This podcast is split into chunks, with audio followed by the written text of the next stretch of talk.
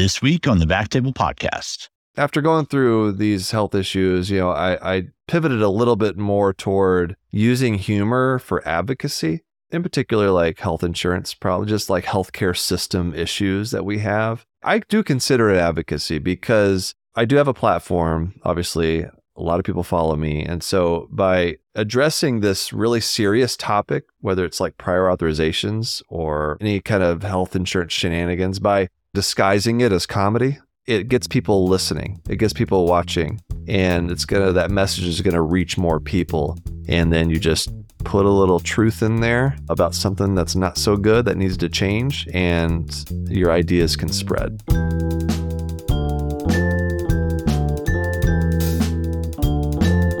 Hello, everyone, and welcome back to the Backtable Podcast. You can find all previous episodes of our podcast on iTunes, Spotify, and at backtable.com. Now, a quick word from our sponsor. RadPad was developed by physicians for physicians. Clinically proven radiation protection during cine and digital subtraction angiography. Don't bet your career or your health on anything less. Trust RadPad radiation protection shields for all your fluoro guided interventions. See radpad.com for more information and contact info at radpad.com for a free radiation evaluation and a no brainer radiation protection cap. And don't forget to tell them that you heard about it on the Backtable podcast. Now, back to the episode. This is Aditya Bagrodi as your host this week, and I'm very excited to introduce our guest today, Will Flanary, also known as Dr. Glaucomflecken. We're super excited to, to have you on. We're releasing this across platforms, and um, it's just a thrill. How are, how are you doing today, Will? How are things? I'm great. Did you practice that before you said it? Glaucomflecken? Well, Because you did pretty I good. think it kind of stuck from medical school. You know, uh, I, it might have come across my path once upon a time. There's no way you ever learned that in med school. Or, or maybe it was in high school German. Um, it could could have been that also. Could have been. Well, you know, my wife and I, she's a pediatrician. We're huge fans of the work that you've done, really bringing some levity and humor to our field. It's it's spot on. I think a lot of people really extract a lot of joy. And actually, there was a medical student here who reached out to me and say, "Hey, did you know that Dr. Glaucomflecken had testis cancer?" And it was kind of a trip. That's that's my kind of clinical passion, research passion. I spent a, a lot of That's time thinking about right? testis cancer. So I was thinking we could talk a little bit about, you know, your diagnosis, the second diagnosis, Yeah. your medical history that that uh, you've been kind enough to share in some form or fashion, and then how humor's played into all of this. Absolutely. Yeah. Before we get into that, though, I, I brought this. Um, so I'll just describe what I have here. This is a um, a scrub cap that has little testicles all over it. So this is going to be my urology character outfit costume whenever I have time to make some urology content. So it's I've got a scrub cap covered in testicles, which uh, you know I think will be very popular with Are the those urologists. testicles with mistletoe on them? they do. It's a it's a it's a mistletoe themed. it's a it's a holiday holiday testicles. All right, all right. I'm not, not going to dig too far into that. Try to keep it PG, but yeah, you know, um, I get I get sent a lot of really strange things from followers. So uh, this was one of the better ones. Uh, so yeah, I'm almost guessing urology skits are kind of super low hanging fruit that that you've really got to be ready when you yeah, go for it. uh, there's lots of low hanging fruit in urology. Um, and so you know, urologists are I think have the best sense of humor in medicine, or at least like top five for sure. And and it's because like you're doing so many very um interesting things in your line of work that you kind of have to have a sense of humor, you know, when you're, you know, interacting with patients and doing very sensitive things. so I feel like it's a it's a field that's ripe for comedy. Every urologist I've ever interacted with has a fantastic sense of humor. So I appreciate you guys. well, good to hear. Good to hear. Yeah, it's, a fun field, and I think there there is some intrinsic humor that comes along with it. But with uh yeah, let me I I'm sorry, I didn't mean to to sidetrack everything. But yeah, so my testicular cancer. Although should I say testis cancer from now on? I noticed you said it. I never say testis cancer. Does that make me sound more professional? No, I no, I mean absolutely testis- testis cancer, testicular cancer. Does it matter? all no, it, it absolutely doesn't matter. Let's let's go with testicular cancer. Just okay. Let's start at, you know, kind of the beginning. When when did you first notice something might be a little abnormal?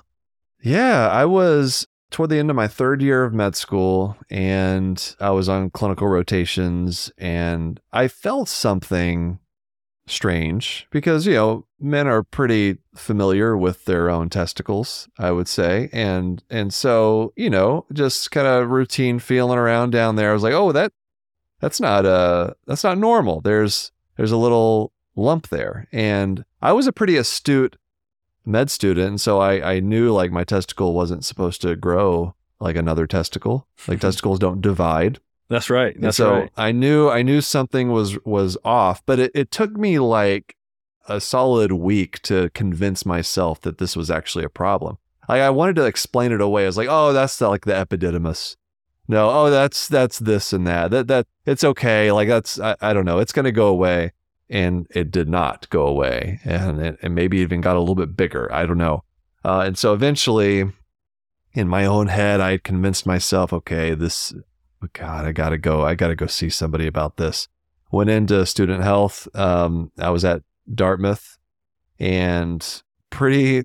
It it was like a whirlwind. It just went so quickly. Uh, you know, the physician examined me and was like, "Yep, we got to send you to get an ultrasound." And that day, like two hours later, I got an ultrasound, and the radiologist came and was like, "Yep, it's cancer." Uh, let me call the urologist. And like two hours later, I was in the operating room getting getting an orchiectomy. It was amazing how quick it it went, and I was grateful for that. You know, because I didn't want to, you know, have to just think about what to do and you know too much. And so I, was happy it, it moved along so quickly. And that first diagnosis, I felt okay because you know I knew that a lot of times it's it's you know curable i just i have the surgery and i don't have to have any other treatment and that was the case i didn't have to have any chemo or any other radiation or any anything else and you know i could everyone told me i'd be able to live a, a normal life Let me let me ask you a couple of questions, kind of digging into the weeds here. So Mhm. this is many times how it goes. You know, fast moving train. I felt something. Ultrasound, tumor markers, urologist, surgery, and then there's this like weird period of waiting where you're a young person, kind of in the prime of your life. You're a third year medical student, riding high, all that, and and you're just now you're kind of like maybe by yourself. I don't know if you had any support at that time. If you can reflect back on that time, kind of waiting for the pathology, talk to us a little bit about that. Sure. You know, physically, it was pretty straightforward. Like the surgery, I recovered okay. You know, I couldn't use my ab muscles for a while, so that was a little bit annoying. But emotionally, it was it was a big hurdle to get over because yeah, I was in my mid twenties and Mhm. I I had been totally healthy, never had any problems whatsoever. I was you know an athlete and just and so all of a sudden I had this diagnosis that normally like I, I associate with people who are in their 60s 70s here i am as like a mid 20s and healthy person and now i have cancer and so it was there was a psychological aspect of it that was really hard for me to to deal with and i did have support um, i i, I was married at the time and we had our, our our first kid had already been born at that point she was about 12 months old and so actually what and the way I had to figure out how to deal with that, right? And I, I'm not the best person at like taking care of myself, and that includes my own mental health. And so talking about these things proved to be really difficult, even with my own family. And so I started to deal with it kind of the way I'd always dealt with things, which is with comedy. And through high school and college and into med school, I was doing a lot of stand up comedy, but I'd gotten away from it for about a year as a, you know, life just got more, you know, busy doing clinical rotations and everything. But I had this thing in my life I had to try to deal with and come to terms with. And it just, I was, I started writing jokes. I started like just making fun of this thing and my experience and all the, the weirdness that comes along with a cancer diagnosis. And so it got me back on stage. And that's what I, I really started to get back into comedy. Okay, I was going to Yeah. ask if you've like kind of always been funny or when did that happen? Well, yeah, and um, yeah. I've been doing comedy for a while. And then and then it kind of kicked into gear when when you were the the butt end of your jokes at, in some form or fashion. Exactly. Exactly. It took a lot of ball for me to get up on stage and start telling jokes about it. But it's um, you know, that was really when I started doing medical based comedy too. Okay. Because up until then, it was just, uh, I mean, I wasn't that good at it. You know, no one is really good at stand up comedy when they first get started. I was, I was funny, but I, it was a, a learning experience and I was getting better at it by the time I was in med school and I was actually making a tiny bit of money doing it. Very like 20 bucks, you know, it's like, like not much, but, and then with the cancer diagnosis, I really started kicking into high gear, the medically themed stuff. Cause I was in med school and I was like, oh, I could, I could make a bunch, Of, there's so much to make fun of in medicine. yeah. Uh, and yeah. so that, that was really the start of it, I would say. All right. So so I think you touched upon something that, you know, may or may not be appreciated from kind of the provider end is that, you know, for me as somebody that deals with testis cancer all the time, that, you know, this is highly curable and there's no stage four testis cancer. And and I try to be sensitive to my patients when they're going through that whirlwind and sometimes even pausing a little bit and, and slowing down a bit. Should we talk about prostheses? Should we talk about sperm banking? You know, do you want to see a fertility, folks? It sounds like those were probably things that that were addressed, and maybe you're like, you know what, I want this thing out like yesterday, and let's like let's make it happen. Can you talk a little bit about that, Will? Yeah, the, the we talked about fertility, and you know, I, I don't remember. Everything was reassuring. It was like you still have one, you know, good testicle. Like you're, we don't need to do sperm banking. So that was, I I never felt like that was something I needed to do that first time around. Sure. The prosthetic thing, uh, I don't actually think that ever really came up, and so, and I never brought it up. I was aware of that as an option, but it, it didn't bother me. I was, you know, totally fine. You know, just going half sack, and so, so yeah, didn't really talk or think about sperm banking that first time. I, I remember talking about like the need possibly for chemotherapy. That was one conversation I remember having, and so, and waiting for the the pathology to come back, and everyone was pretty confident that this is a seminoma. I, I guess maybe because that's just the most common uh, thing that it it was. Waiting for scans. Do you remember that? Yeah, like all the scans, and also like I had this fear of like, okay, how many years am I going to be doing these scans? Because like that's a lot of radiation. I'm I'm young, and it was that was a concern, and I also felt like I I didn't get a lot of great answers like on like what that risk would be or the data behind like okay I've got to do like 5 years of surveillance for this for a thing that's very very treatable it was just all so I didn't question a whole lot of it because I was like oh this is, uh, you know these are very accomplished doctors like they know what I'm they know what I need and so I kind of went with it but those were the big topics of conversation I would say like surveillance the need for that many scans over the course of the next however many years it was, and uh, what what I need chemotherapy. Yeah, Yeah. I mean, it sounds like you, I mean, obviously you're in medical school. You're, you're kind of well informed, pretty straightforward. Stage one seminoma surveillance, and you may may or may not know this. Actually, there's recently this past year there was a trial out of UK where they looked at three scans versus seven scans and CTs versus MRIs to basically decrease ionizing radiation, and that was a positive trial. So people, I think, are absolutely kind of hearing these concerns of our of our oh, of our patients actually doing stuff about it. So, you know, life is going on. You're a medical student. That's typically pretty busy, other than your fourth year, in my experience. And I, uh, had, I had a great fourth year. It was fantastic. that was a, a- basically one of my top years of my life where I paid forty thousand dollars to be on vacation. Sick move. Right. Don't think about that part. so you kind of made it through. How did you just navigate? I mean, you got a kid, you can't pick up your kid, you're because weight restrictions, you've got Yeah. school and like shelf exams, money. I mean, I don't know how you were in medical school. I was pretty broke. How did, how did all this kind of impact you and come together? Yeah, I mean, ironically, it kind of cancer happened at a good time uh, because I was I was when I had surgery. I think I was in fourth year at that point, so I I had the flexibility in my schedule to be able to take like a month off to recover from surgery, and I also have a an extremely supportive wife who is. Uh, Lady Glaucomflecken, shout out to her. She um, has been with me through all the drama of my own medical history. And so I can't say enough about the support she's given me. And so, yeah, I was like, you know, laying in bed, it was kind of like rolling over to try to get up. I, I just remember the the discomfort from how hard it is not to use your abs with that inguinal incision. So the other thing with recovery, I remember the, I think it was that, yeah, it was that first surgery. They came in after the surgery and told me that there was a, a nerve that was, that was cut during the surgery that would cause me to have some numbness like on my leg. And I was like really nervous about that at first. Uh, it turned out not to be a, a big deal, but it's like a, a, moment that stuck in my head like, oh my God, something happened. Well, what is, there's just like a sensory nerve. I don't know. I still have some numbness in my yeah, like ilioinguinal nerve. Absolutely. Well, yeah, I'm, I'm sure you're thinking is? there like, am I going to walk again? Like, you know, am I going to make right. it duck? Exactly. You know, kind of in that vein, you're a medical student, third, fourth year, which is conceptually one of the most dangerous times in your life of knowing too much, but actually knowing very little. Yeah. In, in my experience, how, how, did that kind of impact things? Did you drive yourself crazy, or did you just kind of say, "This is not my wheelhouse"? Like, I'm going to trust the people at Dartmouth, obviously, kind of a you know renowned medical school.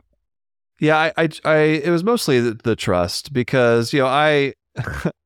I knew a lot, but I was I mean, I didn't know that much, right? I mean, I didn't know the ins and outs of of treatment. I knew these stats about testicular cancer and and I knew it was a really good prognosis but when you're getting into some of the details about you know what are the what's the infertility chance? What are the what's the chance of recurrence? What's the surveillance schedule? I I trusted the doctors on that. I you know I was already in my mind like on my way to ophthalmology like let's just that's the type of balls that I was interested in. And so I was like uh, you know I'll let's just uh, let the people do their work and tell me what I need, and if it makes sense, we'll go with it.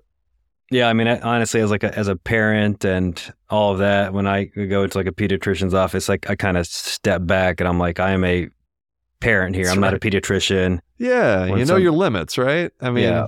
When people call and they're like, important. "Hey, my my aunt got diagnosed with like breast cancer," I'm like, "I'll look into this a little bit," and uh, but here's some some broad strokes ideas. I mean, like the, the thing is, like we know going through medical education, like we can read papers, like we understand statistics. So, yeah, we may not know that type of medicine, but like we can we understand we can have a conversation about it and we can do research that we can trust ourselves. And so that's I think that's where kind of the value of going through something like this but not being in that world you yeah. know, is still helpful. That's right. It's like it's when, when my like advisor tries to sell me crypto, I'm like, I can do a little bit of research here, but um, not my forte. All right, so you know, you were probably told somewhere along the way, hey, Will, you know, in addition to your scans and all that, you ought to probably do self exams every month or a couple of months. The yeah. likelihood of developing a second testis cancer is pretty small, you know, 2% or so. Let's talk about round two. Yeah, yeah no, I was aware of that, and um, but I just kind of didn't think about it too much. You know, I was doing my my self exams, and and then it was four years after the first orchiectomy. I was a resident at this point, entering about to begin my last year of residency, and yeah, one morning I was I felt my testicle, and I was like, oh man, uh, it feels like the same thing that happened last time. I knew pretty quickly what was going on. And so I, you know, went in, I think it was on my lunch break or something. I was like in clinic. I was like, hey, boss, hey, I told my attending, I just, I just got to run down to radiology to find out if I have cancer real quick. I'll be right back. so that's exactly what I did. I like went down there. I was on call at the time. So I was taking day call. So I had the emergency department pager with me. So just in, if anything came in, it would come to me. And I was, uh, I, I went down to radiology, had my my ultrasound, and just you know, same thing as last time. Pretty much immediately diagnosed with cancer. And then as I was walking out, actually, the I got a page from the emergency department. like I, I had just found out that I had cancer again and I get this page of like a patient with a horrible trauma to the eye and I just I lost it. I was like, I, I can't do this. I was I started crying, and uh, I, fortunately, I had a a fellow who was a friend of mine with me, and um, took the pager from me. He's like, just go home. Like, let I'll take care of this. One of the nicest things anybody's ever done for me. Was it was, and it's exactly what I needed because like, you know, medicine teaches us to like work until we're dead, and you know, at all costs. Like that's the most important thing, and sometimes you can't do that. You just got to take care of yourself, and that was the that was the situation for me in that moment because it was a that second diagnosis was a lot harder to deal with because uh, now I, I didn't have the other testicle to rely on right? And Mhm. so the things that were kind of brushed aside all of a sudden now i had to face them so we had two kids at that point. What do we do now?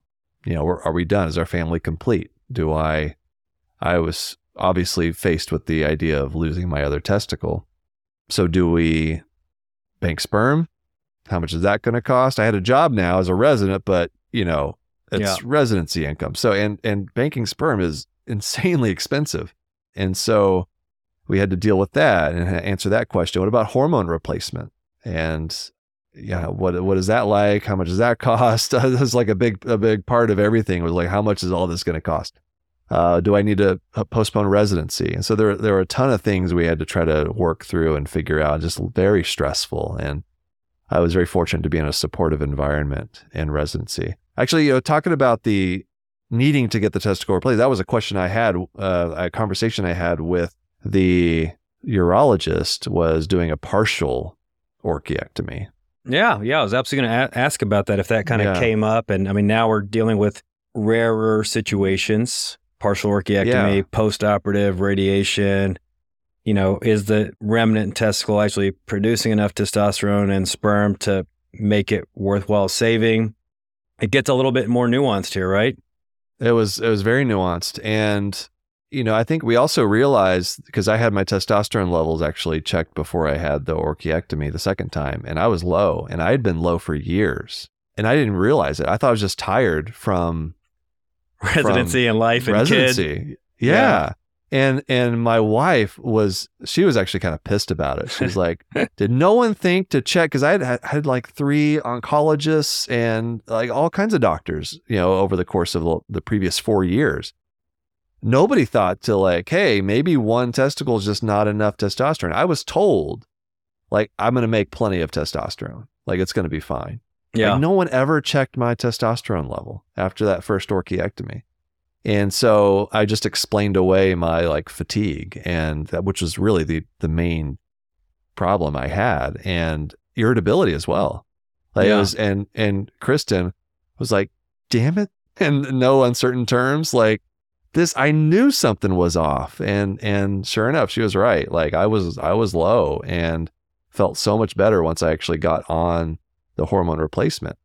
But the the decision to have the partial versus the full, they actually gave me I think I could have I could have pushed for the partial. And we were pretty sure our family was complete.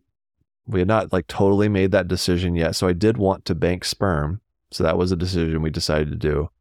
But I ended up going ahead and just saying, "Oh, let's, I heard about like what it was like to have a partial and there's a chance we'd have to go back and just take the other, you know, the other half of it out, depending on what the pathology showed. And so I was like, let's just, just get it done. Just get it all out of there. And I'm glad I made that decision because it was a stage one B. I think stage one. So I think there was like some lymphatic involvement or something. So they told me that I would have had to have the other half of it taken out anyway, or at least that would have been the recommendation. Yeah, I I'm- I mean, don't, for- don't tell me if I'm wrong. Uh, I'll just no, I'll just I- I mean, for whatever it's worth, it was me, and I spent a lot of time thinking about this. Especially when you have bilateral tumors, a lot of times the the idea is there's kind of an underlying testicular dysgenesis syndrome. You probably had some germ cell neoplasia in situ, which nearly Yeah. certainly would have turned into another cancer, even if it wasn't a recurrence. So I would have put it to rest. And you you may also be happy to hear that most kind of contemporary guidelines, NCCN, American Urology Association, now is very explicit as a part of the guidelines to monitor for signs and symptoms of hypogonadism in, in the kind of follow up Okay. for patients. You know, whether people are kind of doing that uh, religiously, who knows? But I hope people do. I hope people do because it it really could have helped me a lot to, I believe it. to have have that replacement, you know, because I, I I needed it. And looking back on it, I I really, I mean, yeah, I was a I was a tired like med student and resident, but like it could have been easier.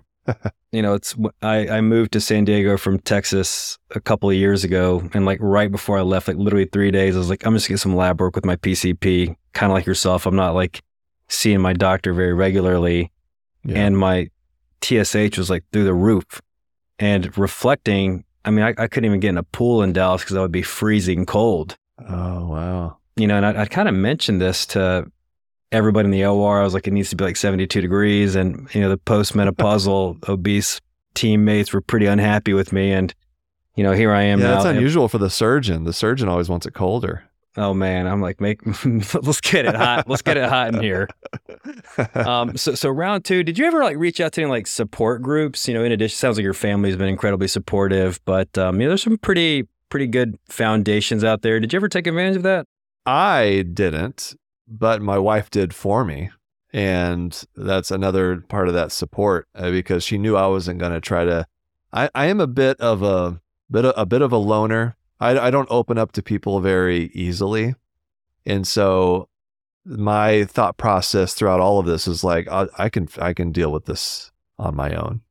You know, I can I can handle the the stress, the emotions, the you know the not trusting my own body, all the things that come with disease like a disease like cancer. And and my wife recognized that. She's like hell no no you're not. You can't do that. Like that's not the way this works. And she actually you know got on the internet and was trying to find something for me that she thought would be helpful. And she found first descents which is an organization for young adults impacted by all kinds of cancer.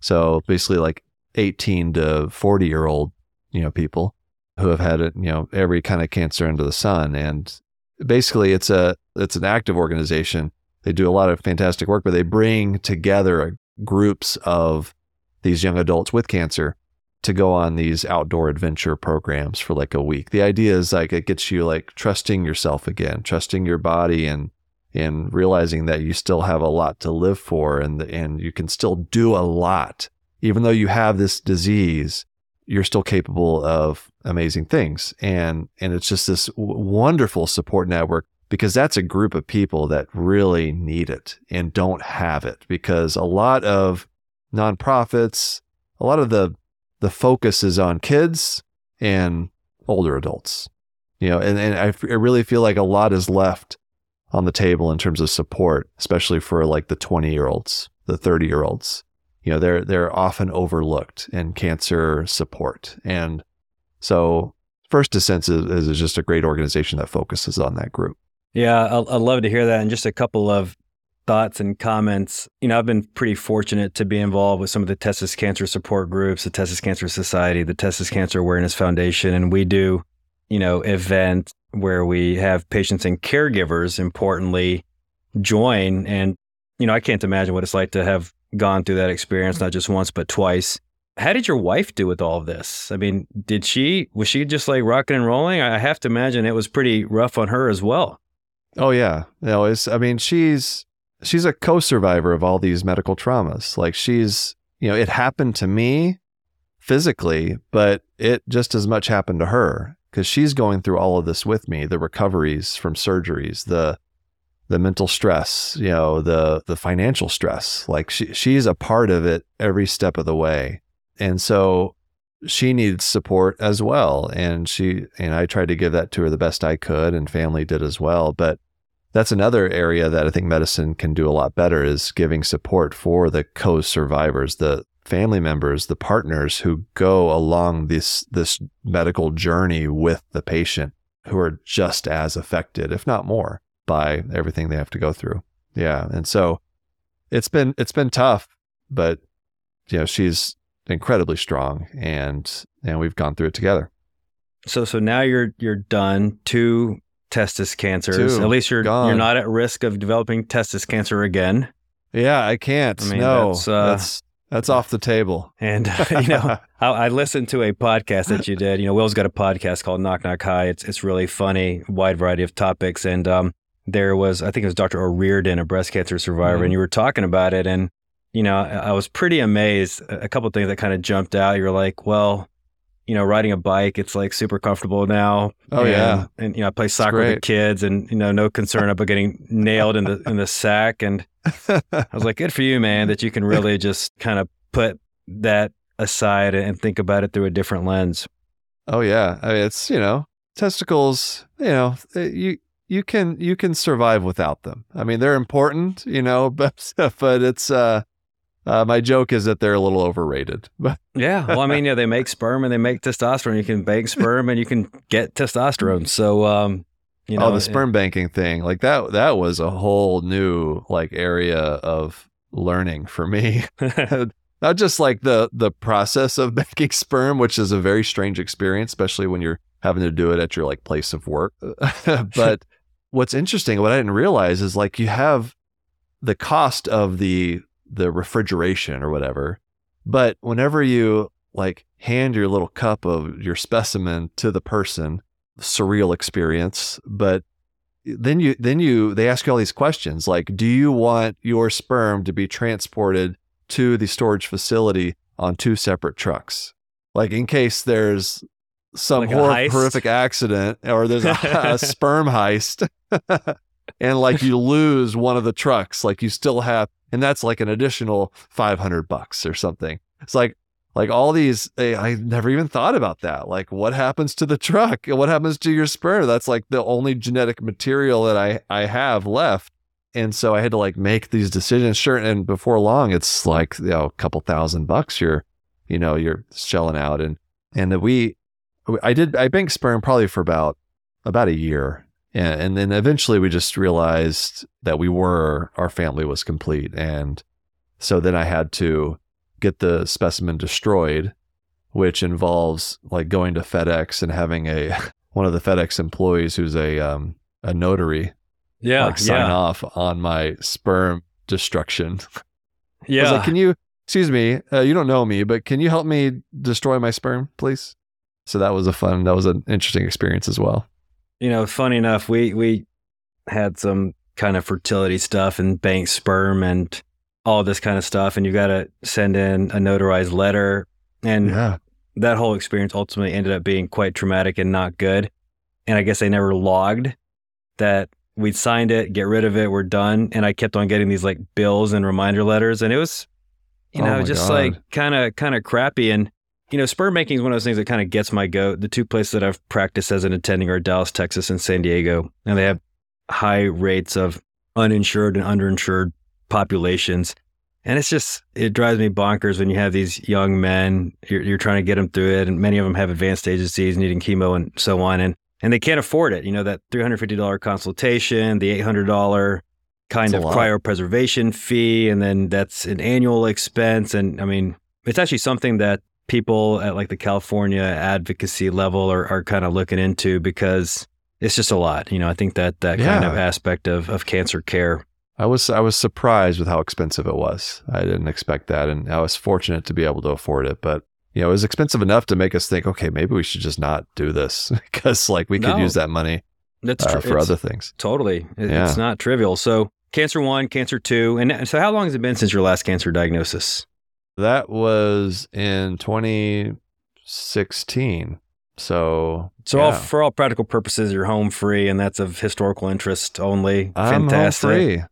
Yeah, just uh, I mean the only you know I still see a urologist because of the testosterone mainly, and so that's been the other um, point of kind of stress at times is figuring out what to do. Man, there's it's not straightforward. There's a lot of options, and that was another thing. Like I I didn't I don't I don't feel like I was very well informed about what I could do with testosterone, and at first I was on the gel. I hate the gel the gel's uh, terrible. It's it's I the daily, you know, you have to worry about, you know, I had small kids. I was like, I can't touch you for a while. I'm sorry. So uh, the gel was was just some people might like it. I that was my least Not favorite.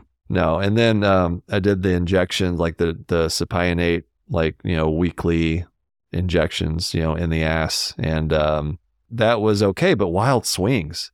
But I, I did it for like several years because I thought, oh, this is probably the best option. Like there's Yeah. nothing else. Yeah, this is. I'll just do this. It's only once a week, yeah, I'll manage it.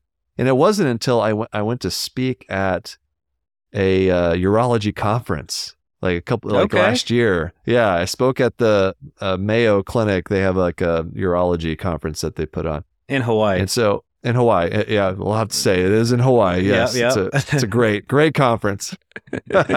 so I was out there speaking and talking with a bunch of urologists. And I, I, it came up and I was like, oh, I'm doing the injections much better than the gel. I was like, why are you still doing the injections? Like, there's better options out there. And, and I had no idea. Like, they get the Testopel and you got the, like, the, and I don't have any financial, you know, you know, interest in any of this stuff, just that I want like good testosterone.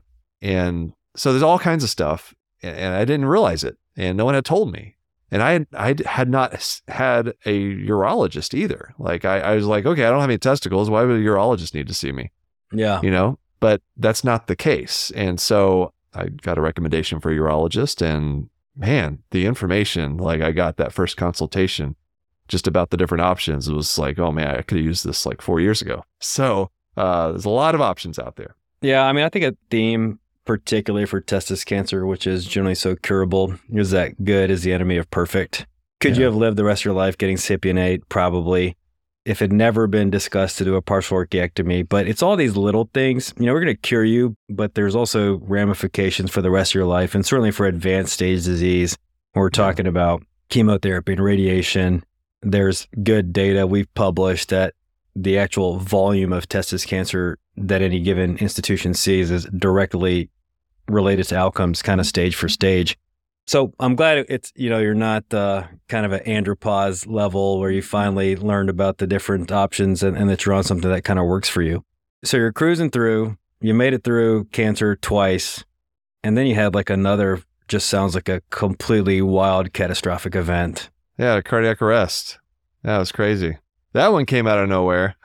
so literally, yeah, it was uh, 4 a.m. on um, in May of 2020, and uh, my wife woke up to hear me having agonal breaths. So I was kind of gasping for air. She thought I had um, some kind of respiratory thing. That's what she thought it was, but knew something was off because she wasn't able to wake me up. And so she called 911, and she's not in medicine, by the way. And so the dispatcher recognized that this is probably a a cardiac arrest and so instructed Kristen to start doing chest compressions. And she did 10 minutes of chest compressions until the first responders arrived, kicked down our back door, which was fantastic. And I, I, I joke, I've never been so happy to have structural damage to my house before. And they, they resuscitated me. This is at height of COVID too. So they were wearing all their gear and, you know, My God. uh, I don't know how they did it. It was dark. Somehow they intubated me and got an IV in, even though I'd been down for 10 minutes and took me to the hospital. Yeah. And like I was home, you know, two and a half days later. It's crazy. She's so, yeah, my wife saved my life. That's amazing. I mean, and we don't know why either. I mean, it has nothing to do with cancer. You know, it's just like another thing. And so, uh, we, I've had every, every test available pretty much, and including genetic testing, and I'm fine. So you're know. intubated, ICU, hyper hyperthermia, hypothermia. Is They- that They right? did. They did hypothermia like 24 hours. Yeah. Yeah. It cooled me down right away. And then, and then that 24 hours, you know, nobody knew anything, what would happen. Uh, and then they, they brought me out of cryogenesis. And, yeah, uh, like a medically induced coma, basically. yeah. I don't know the details. I'm an ophthalmologist, but you know, I'll, I'll I'm a uro- I certainly don't either. Um, a couple of guys have no idea what we're talking about here. and so, and, and then, yeah, they woke me up and I was neurologically intact. Pretty, That's so. pretty when you woke up, when you first kind of started came to, you still had a, a breathing tube in. You were still intubated. Uh, No, the first, I mean, I, I was extubated by the time, the first thing I remember, my, my memory is super hazy around like this whole thing, but the first thing I remember was my nurse, Roger, talking to me and asking me questions. And uh, I remember my first FaceTime call because this is COVID, so none of my family could be in the hospital with me. Oh my god. Um, yeah, that that made it uh, slightly more challenging for everyone. And so they, yeah, I remember the FaceTime call with my wife. I, I wasn't talking to the kids at that point because we didn't, you know, we had to be careful with what we we had to figure out how to slowly break all this news to them. And and we were How old were kinda- they at this time, Will? they were five and eight. Okay. I've got a six and a nine year old. I can't really imagine having that type of conversation. Yeah, yeah. So it was kind of a wait and see. Let's see what the long term repercussions physically would it be like for me, and then we can kind of let them in on everything that happened. And now they know a lot about it, and they're very familiar with it. They know we talk about it a lot. There's certain things we still have not shown them, like when we when we give keynotes, we play the 911 call, which is very powerful and harrowing and scary and all the emotions. So we we haven't let them listen to that yet. We probably won't for quite a while unless they want to and they're older. But uh, other than that, we've been pretty open with them about you know, what happened, and I think that's good because we don't give kids credit for for their ability to understand and process and recognize things. Yeah, you know, we um we had a tough go at about five years ago. Five years now. My wife was 32 weeks pregnant, lost a baby during the induction. Her uterus ruptured. It was like a scene out of ER. You know, stat, oh take back, pressure bags of blood, and all that. And it was kind of a a major life recalibration for all of us. I mean, we lost a, lost a baby, and you know, I thought it was quite possible that my wife was going to die also. And there were things that that stood out. You know, being on the other side of things, being a patient that I'll never forget. I mean, one of my like pet peeves for like any post-op patient is are they getting like Tylenol and Toradol, for instance? Like she had DIC and couldn't get Toradol when you've got multiple teams and you're waiting for person A to say, get the breathing tube out, and you can have sips of clears or your diet can be advanced. What are some of the things that you really kind of remember? And maybe some of the things that were amazing and maybe some of the things that were particularly offensive mm-hmm. being on the other end, anywhere across your kind of fairly extensive medical journey?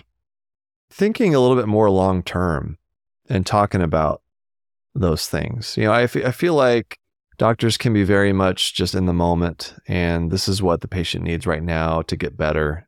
And then you're better like you can go home and then that's it.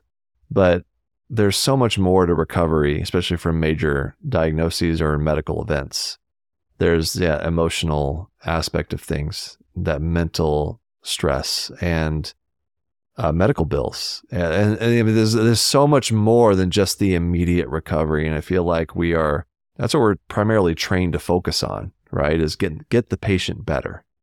And if you're in a field where you are where you have patients that have these serious serious illnesses, like bringing up like the idea that, you know, this is going to be you know 6 months, 12 months, maybe several years down the road you're still going to have these difficulties. This, this is what could happen down the road. This is the I I recognize the emotional toll this is taking. How's your wife doing? We're talking to my if my wife if the family members there in the room. How are you doing?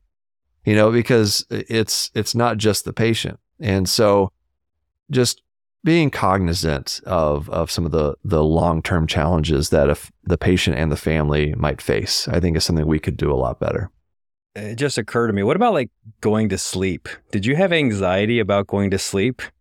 At first, I did. Yeah, yeah I would imagine. I mean, my I'm still like because I do a lot of traveling for speaking, and I I still get a little bit nervous whenever I'm going without my wife. You know, yeah. whenever I have to sleep in a room by myself.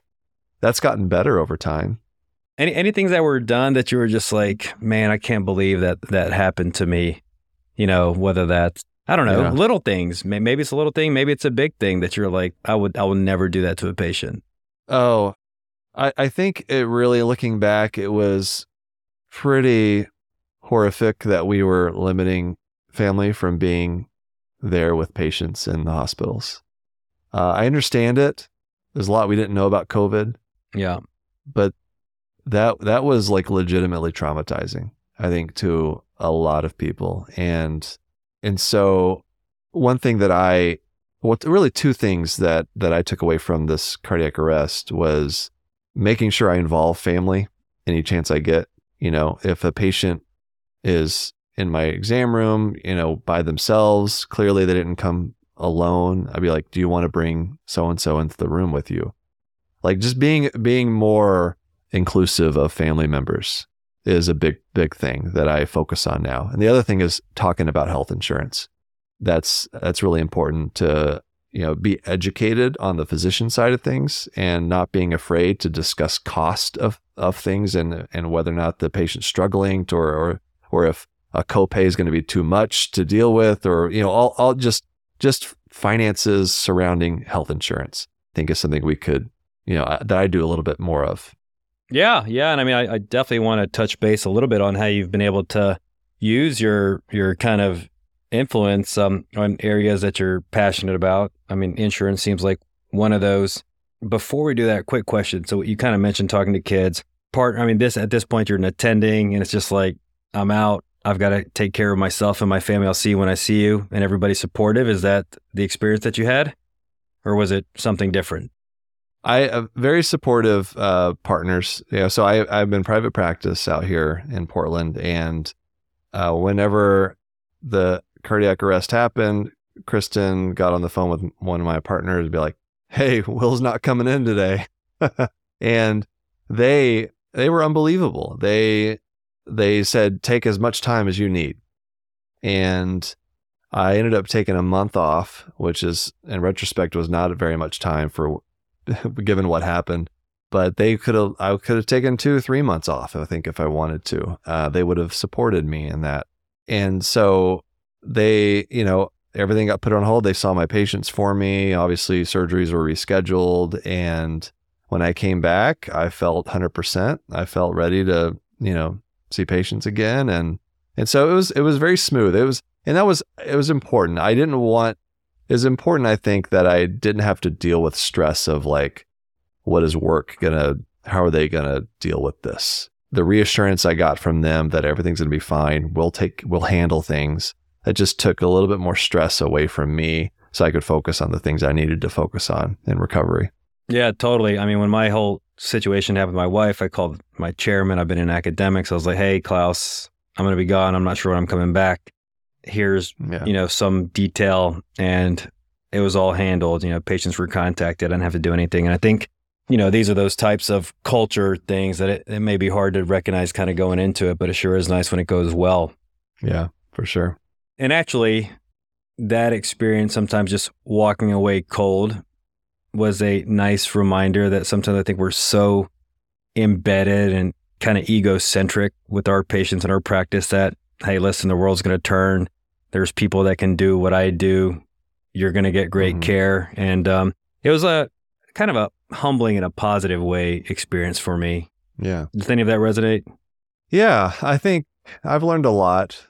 And I think just having that perspective as a patient, I think is really important. Uh, you know, you know, not everybody's going to have that, but I think I, you know, using that experience to make medicine better for my patients and just, you know, helping them navigate the healthcare system, all that stuff is just, so I, I, try to find the net positive in this horrible situation. And I talk about that a lot, you know, when I speak to groups and stuff. And, and I think that's, you know, just trying to find some kind of turn this into, you know, something positive, I think has, has been really helpful for me, you know, psychologically to deal with this. Yeah. I mean, do you bring it up with patients? Like, hey, do some of them know or, or how does that kind of work? Some of them know, you know, because they've seen me on social media. They know my, they ask me how I'm doing. And I always feel a little uncomfortable when they do that. But, but it's very nice, you know, because they're, you know, they're, they, they clearly care and, and, but I don't I don't bring it up. On rare occasions, I will bring up the, my cancer history. You know, just because obviously I have lots of patients in my in their 70s, 80s, 90s. There's a lot of cancer that people. I see patients for routine eye exams, but they we end up talking for most of the time about their new lung cancer diagnosis. That has nothing to do with eyeballs.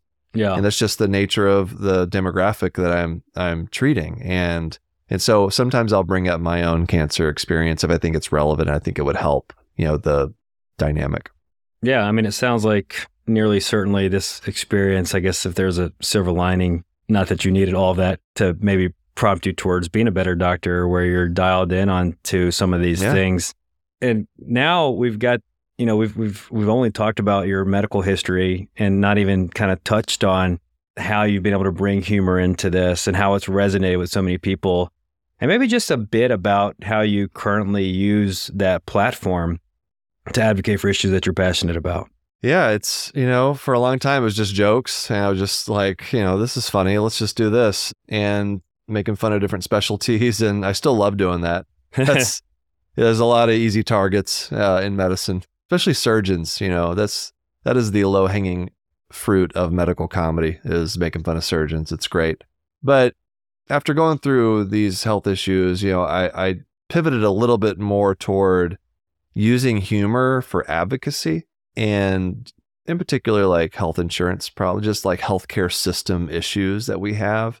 And i think it's helpful. It's a form of advocacy. I, I, I do consider it advocacy because you know i do have a platform obviously. A lot of people follow me. And so by addressing this really serious topic whether it's like prior authorizations or in network out of network whatever any kind of health insurance shenanigans by addressing those issues in a you know basically like disguising it as comedy. It gets people listening. It gets people watching.